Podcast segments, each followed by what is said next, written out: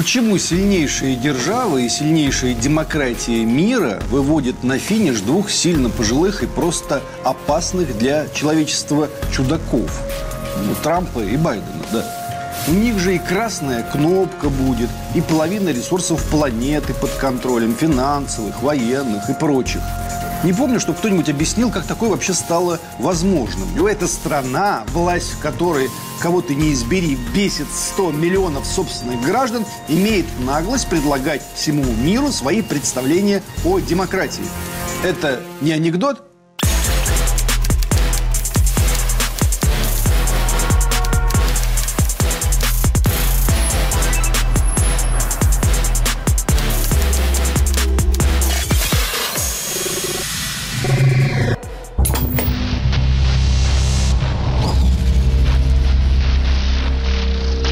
один юбилейный анекдот, чтобы сразу стало весело, потому что дальше будет еще веселее. В 1960 году руководитель КПСС и советского правительства Никита Сергеевич Хрущев совершил поездку по Америке. Встречался с сенаторами. Один из сенаторов все время встречи, просидевший в углу и не проронивший ни слова, машинально чиркал что-то на салфетке. Встреча кончилась, он смял салфетку и выкинул ее. Любознательный журналист поднял салфетку и прочитал. Цитирую. «Кофе или водка? Если мы будем пить водку все время, как русские, то не сможем запустить ракету на Луну. Они смогли. Значит, водка вместо кофе». Желаю вам доброго полета! Автор этих выводов Джон Кеннеди – будущий президент США. На водку он, кстати, так и не перешел. Тем не менее, Джон Фитджеральд Кеннеди стал президентом США в 43 года. В наши дни за эту почетную должность борются Трамп, 74 года, и Байден. Ему в ноябре исполнится 78 лет. В случае победы в свои 78 лет Байден станет самым старым президентом на первом сроке в истории США. Выступая перед своими избирателями в Огайо, Джо Байден забыл, куда он выдвигается.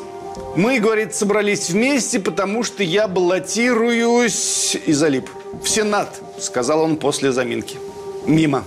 Ранее он сказал, что отработал в Сенате уже 180 лет. Но теплее, да. Еще есть сенатор Берни Сандерс. Ему в следующем году 80 лет. Странно. Очень странно. Вы меня извините за простоту выражения. Это значит, отработал в деревянный макинтош и поехал, что ли? Когда нам в очередной раз говорят, что у нас не слишком гибкая политическая система, порой хочется рассмеяться. Ну да, она не гибкая. Она подморожена. У нас слишком много лиц, на которые и смотреть уже не хочется. С другой стороны, может, мы им тоже не нравимся, этим лицам, так что, что ж теперь? Но люди, люди, что за политическая система в первой демократии мира в США? Что за система циркуляции элит, политических движений, сил, если она выносит наверх двух глубоко немолодых людей? Когда у нас Брежнева сменял Андропов, это было смешно. Весь мир подхихикивал. Советский народ самозабвенно слагал анекдоты. Устаревшая система, воспроизводящая исключительно пенсионеров, геронтофилия, возведенная в идеологию и все такое прочее. Что ж теперь никто не смеется, не сочиняет анекдотов, не говорит о закостенелой американской системе. Она ж закостенелая – где у них там ребята помоложе? Где 50-летний американский Горбачев? Выводите уже, пусть он там им все перестроит. Мы же перестроились, теперь их очередь чтобы распад на 15 частей, а потом эти 15 пусть еще распадутся на десяток, и чтобы гражданская война на 30 лет, чтобы русская пропаганда из каждого угла, фильмы Михалкова, Меньшова и Бортка с утра до вечера по их телеканалам и гастроли хора Александрова, и майки с Лениным, Сталиным и Путиным на каждом углу. Пусть все это будет у них и гуманитарная помощь. Мы тут научились бройлерных кур выращивать в аномальном количестве. Может, вам вернуть этих самых кур? И рюмочные, и пирожковые в центре Нью-Йорка, чтобы очередь за счастьем в 10 тысяч человек. Нет? Американцы также не будут делать? Не будут, наверное, потому что они не дураки. А кто тогда были дураки, а?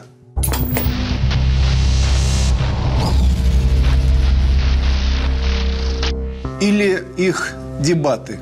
Вам правда нравится, когда два взрослых человека, два деда, друг друга обзывают? Они что, малолетние рэперы на батле? Наверное, я старомодный человек, но я не могу представить себе такого с моим дедом, например. Я не могу представить себе такого в сибирской деревне, в дагестанском ауле, у поморских стариков и у башкирских, у чеченских и у калмыцких. Вы можете себе представить, чтобы сидит Петр Первый, который баллотируется в императоры, и ругается с кем-нибудь? Что Троцкий стал бы обзывать Сталина, а Сталин стал бы всерьез ему отвечать. Я даже Брежнева себе в таком качестве представить не могу. Вы как хотите, а мне не нравится. Хотите поругаться, берите пистолеты и стреляйтесь. Впрочем, батлы – дело обсуждаемое. Другое важнее. Почему сильнейшие державы и сильнейшая демократия мира выводят на финиш двух сильно пожилых и просто опасных для человечества чудаков? Ну, Трампа и Байдена, да. У них же и красная кнопка будет, и половина ресурсов планеты под контролем, финансовых, военных и прочих. Не помню, что кто-нибудь объяснил, как такое вообще стало возможным. Вот те люди, которые у нас ужасно переживают за то, что в Минске у власти находится слишком уже взрослый Лукашенко, артисты наши всякие там исполнители, поющие и выступающие в поддержку Минского Майдана, они что, не взволнованы этим обстоятельством? Только не надо говорить, что США другая страна. Белоруссия тоже другая, и не надо говорить, что в Белоруссии митинги. В США тоже митинги, и такие, что мама не горюй. Огни большого города. Много огня. Вашингтон, Лос-Анджелес, Миннеаполис, 130 городов Америки. Неужели это и есть красота по-американски? Колорадо протестующие лежат перед Капитолием лицом вниз с руками за спиной и повторяют последние слова погибшего Джорджа Флойда «I can't breathe» – «Я не могу дышать». Или еще один факт про американскую демократию. В 2016 году на выборах президента США право голоса имело около 245 миллионов человек. Но на самом деле проголосовало менее 140 миллионов. По данным Бюро переписи населения США, большинство людей, не прошедших регистрацию для голосования, заявили, что их просто не интересует политика. Те, кто зарегистрировался, но не голосовал, указали, что им не нравятся все кандидаты. Нет, вы поняли? Чуть ли не половина взрослого населения Америки не хочет голосовать, потому что их тошнит от всего – они, судя по всему, не верят ни в какую американскую демократию и в гробу ее видали. Но при этом, я еще раз повторю, это страна, власть в которой, кого ты не избери, бесит 100 миллионов собственных граждан, имеет наглость предлагать всему миру свои представления о демократии. Это не анекдот, это же какой-то немыслимый анекдот. У нас в Советском Союзе на выборы ходило больше людей – в отличие от многих других стран, в политической системе США доминируют всего две партии. Другая интересная вещь. Ну, то есть в американской демократии одни капиталисты сражаются с другими капиталистами. И вот это и есть, как бы сказать, образец демократии. С тем же успехом можно Единую Россию разделить на две партии. Одну назвать Единой, а вторую Россия. Первая будет полиберальнее, вторая поконсервативнее. Одна будет расширять перечень прав для феминисток и иммигрантов, а вторая сужать. И это будет как в Америке. Никакие коммунисты, претендующие на власть в США, появиться априори не могут. В принципе, не могут они появиться. Всякие там розовые или розовые с голубым оттенком появиться могут, конечно, но это не коммунисты, это, как бы сказать, левые. Но левыми в нынешнем мире какую только гадость не называют. То есть самой сложившейся в США политической и экономической системе оппозиция невозможна. И это, я говорю, демократия. Вам не смешно? Американский президент всегда принадлежит к одной из двух названных партий – к республиканцам или к демократам. Республиканцы – консервативная политическая партия в США, и их кандидат на выборах в этом году – действующий президент Дональд Трамп, который надеется обеспечить себе еще 4 года у власти. Республиканская партия также известна как Грэнд Ол Пати – Великая Старая партия – последние годы она выступала за сокращение налогов, а также право на ношение оружия и более высокие ограничения на иммигрантов. Поддержка этой партии, как правило, сильнее в американской глубинке. Среди бывших президентов-республиканцев Джордж Буш, Рональд Рейган и Ричард Никсон. Демократы другая, либеральная партия США. Их кандидат Джо Байден, опытный политик, наиболее известный тем, что он 8 лет был вице-президентом во времена Барака Обамы. Демократическую партию лучше всего характеризует ее либеральная позиция по таким вопросам, как гражданские права, иммиграция и изменение климата. Она придерживается мнения, что правительство должно играть более важную роль в жизни людей, например, предоставить медицинское страхование.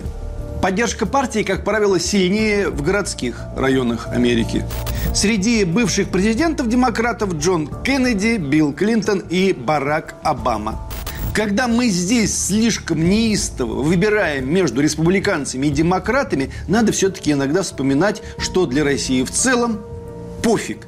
Что Джордж Буш, что Билл Клинтон, что Рейган, что Обама. Ни чего хорошего нам не сделали. И как бы они там не улыбались, сильная Россия для Америки раздражающий, мягко говоря, фактор. Всегда.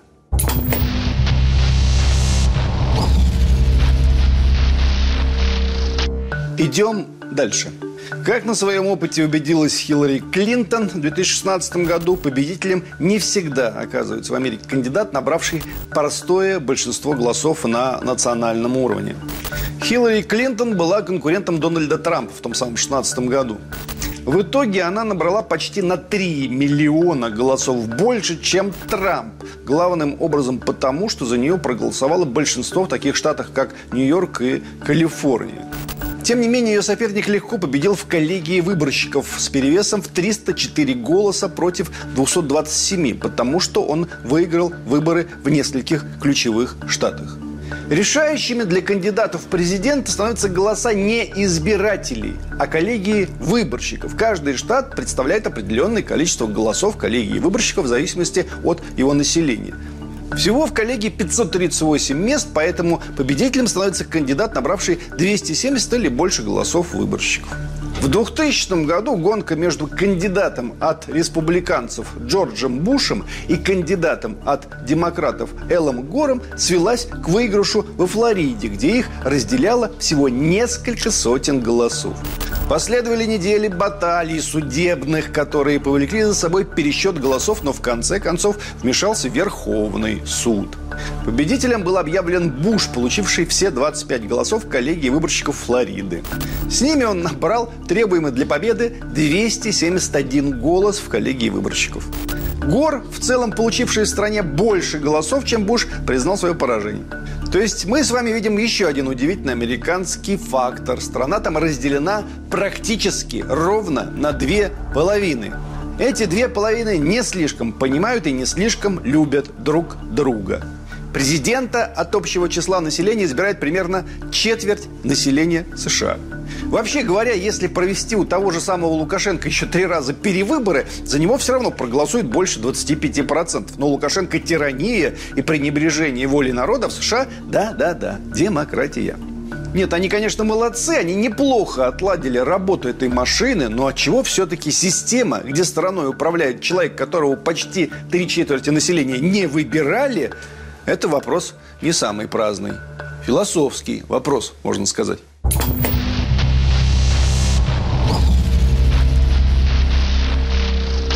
Чего нам, русским, ждать от этих американских пенсионеров?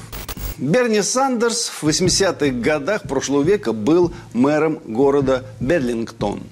Забавный факт, правда? Вы знаете в России действующих политиков, которые в 80-е годы прошлого века уже занимали весомые позиции. А в Америке, пожалуйста.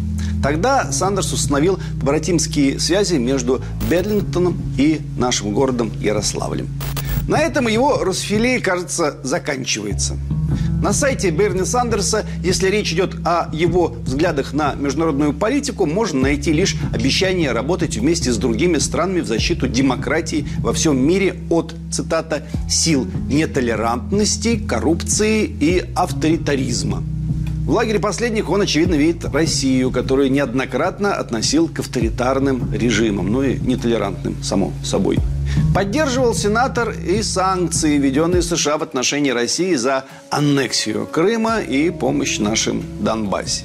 Сандерса считают левым, но мы уже говорили по этому поводу. Левый – это Ленин, а вот это все сорта леденцов. Впрочем, Байден еще хуже Сандерса. Внешние политические взгляды Байдена, 8 лет являвшегося вице-президентом США при администрации Барака Обамы, известны очень хорошо. Основное его обещание восстановить, цитата, «достойное уважение лидерства США на мировой арене». Ну, то есть, в числе прочего, загнать Россию в то стойло, где она простояла все 90-е годы, счастливо блея при виде американского флага. Если меня изберут президентом, то можете не сомневаться, что Владимиру Путину будет дан отпор, и мы заставим Россию понести серьезные издержки. Это слова Байдена.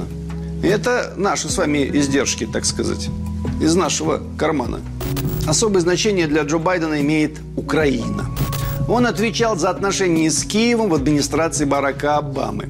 В 2014 году его сын Хантер Байден вошел в наблюдательный совет украинской газодобывающей компании «Бурисма». Решение Байдена-младшего, до этого никак не связанного с газовым бизнесом, получившего Бурисма высокую зарплату, сразу вызвало критику США из-за возможного конфликта интересов. В 2019 году Дональд Трамп попытался добиться от нового президента Украины Владимира Зеленского проведения расследования в отношении Байденов. Теперь уже в контролируемом республиканцами Сенате США начато расследование касательно Байденов и Бористма. Скользкая, в общем, ситуация. Остается Трамп. Выбору Трампа в России многие радовались в свое время, хотя в сущности радоваться было, как мы уже поняли, нечему. Трамп, да, не сделал для России ничего хорошего, в то время как за продолжающимся конфликтом на Донбассе, за откровенным давлением на Европу в связи с Северным потоком, за минскими событиями так или иначе просматриваются американские интересы и американское влияние. Достаточно сказать, что именно нынешняя администрация США начала поставлять летальное оружие Киеву. Обама от этого шага воздерживался – если бы мы так вели себя по отношению к США, нас бы там давно объявили исчадием ада. Впрочем, нас и так давно объявили исчадием ада, но, увы, без должных на то оснований. Трамп, безусловный патриот Америки и только Америки. Более того, в Америке он делает то, что так или иначе нужно делать и в России. Мы смотрим на его опыт. У Трампа, увы, не все и не всегда получается, но опыт интересный.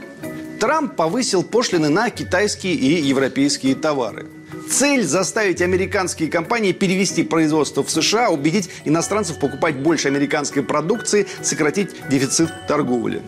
Пока дефицит не сократился, а вырос. Компании, да, переносят производство из Китая, как того хотел Трамп, но не в Америку, а во Вьетнам и на Филиппины. Помимо того, Трамп выступил против иммигрантов. После прихода к власти он подписал указ «Покупай американское и нанимай американцев». И в результате число отказов в выдаче виз H1B высококвалифицированным работникам выросло в три раза. Но интернет-гиганты Силиконовой долины и прочий американский бизнес, столкнувшись с ограничениями на приглашение работников из-за границы, предпочли трудоустройство американцев наем за границей. В основном в Канаде, Индии и Китае они нанимают себе работников. Если Трамп патриотичен, то бизнес американский в том числе не патриотичен. Бизнесу важно, чтобы ему было хорошо. Чтобы ему всегда было хорошо и даже лучше, чем хорошо. Трамп желал добра слишком многим в Америке и поэтому раздражает в Америке слишком многих. Если в России действующий или будущий президент займется примерно тем же самым, его будут ждать примерно те же самые результаты. Спасибо Трампу за науку. Но только за эту вот науку. По общим же итогам можно сказать лишь одно. Неутешительное, но на самом деле вполне утешительное, как ни странно. Я повторяю, нам вообще все равно, кто там будет президентом. Пусть хоть все трое сразу, пусть хоть никто. Никакой благорасположенной к России Америки быть не может. Как не может быть Америки, например, коммунистической. Это не включено в механизм существования этой страны. Нас должно интересовать другое. С нами никто особенно не церемонится. Вот первое вводное. Между тем, 20 лет назад Россия на высшем уровне приняла для себя одно решение – не вмешиваться во внешнеполитическую конъюнктуру на других континентах, не переходить дорогу США в тех местах, которые США традиционно видят местом своего влияния. Мы с редчайшими исключениями так себя вели и ведем. Никакой благодарности по этому поводу к нам никто не испытывает. Может, нам кажется, но пора чуть подправить нашу внешнеполитическую доктрину. Америка совершенно спокойно ведет себя как международный гопник. Безапелляционный и навязчивый. Надо адекватно это воспринимать и адекватно реагировать. Адекватно это воспринимать и адекватно реагировать. Или, если проще, вмешиваться. Вмешиваться на всех континентах – Тогда наши скромные просьбы, скажем, по Украине, по Беларуси, а также по Грузии, по всем остальным бывшим республикам Советского Союза будут восприниматься куда внимательнее. А, чуть не забыл. Про Луну. Раз мы с этого начали, на этом и закончим. США объявили международную программу освоения ресурсов Луны. В ней участвуют, например, Люксембург и Объединенные Арабские Эмираты, но не Россия. НАС подписало соглашение Артемис Экордс с семью странами о совместной реализации программы по освоению Луны. Австралия, Великобритания, Италия, Канада, и упомянутые страны, еще Япония вместе с США займутся созданием лунной транспортной системы и инфраструктуры на ее поверхности, чтобы сделать реальностью полет человека на Луну к 2024 году, 2024. Роскосмос в этом участвовать отказался. Ничего нового в этой истории с Луной нет – при Буше-младшем объявили лунно-марсианскую программу Constellation. При Обаме ее переформатировали в астероид Редерик Мишн. Программу по захвату и посещению маленького астероида. При Трампе все снова перевернулось сначала в Deep Space Gateway, окололунную станцию, которую потом дополнили посадкой на Луну.